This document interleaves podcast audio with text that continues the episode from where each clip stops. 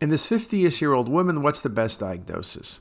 Well, when we analyze the images, we see a large cystic septated pancreatic mass with calcifications. There are multiple punctate calcifications. Now, in the age group, mucinous cystic neoplasm is a good thought, but that tumor typically has a single septation at best. It has calcifications around the rim, not centrally, so that's not a good answer. SPEN tumors, the age is not good.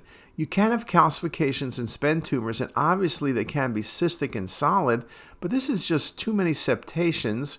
It's not an IPMN, obviously. This is a classic example of a serous cystadenoma. Very nice appearance, multiple cysts, multiple calcifications, classic serous cystadenoma.